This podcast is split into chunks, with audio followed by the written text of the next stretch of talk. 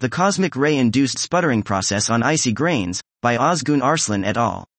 In molecular cloud cores, the cosmic ray, CR, induced sputtering via CR ion icy grain collision is one of the desorption processes for ice molecules from mantles around dust grains. The efficiency of this process depends on the incident CR ion properties as well as the physicochemical character of the ice mantle. Our main objective is the examination of the sputtering efficiency for H2O and CO ices found in molecular cloud cores.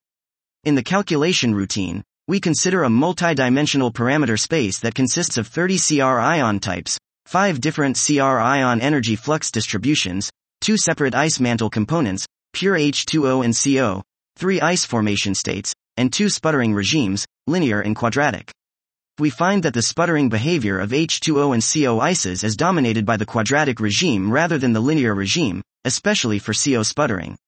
The sputtering rate coefficients for H2O and CO ices show distinct variations with respect to the adopted CR ion energy flux as well as the grain size dependent mantle depth.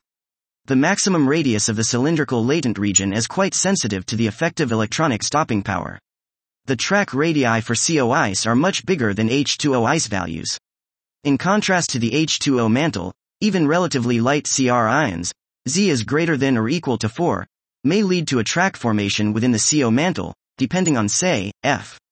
We suggest that the latent track formation threshold can be assumed as a separator between the linear and the quadratic regimes for sputtering.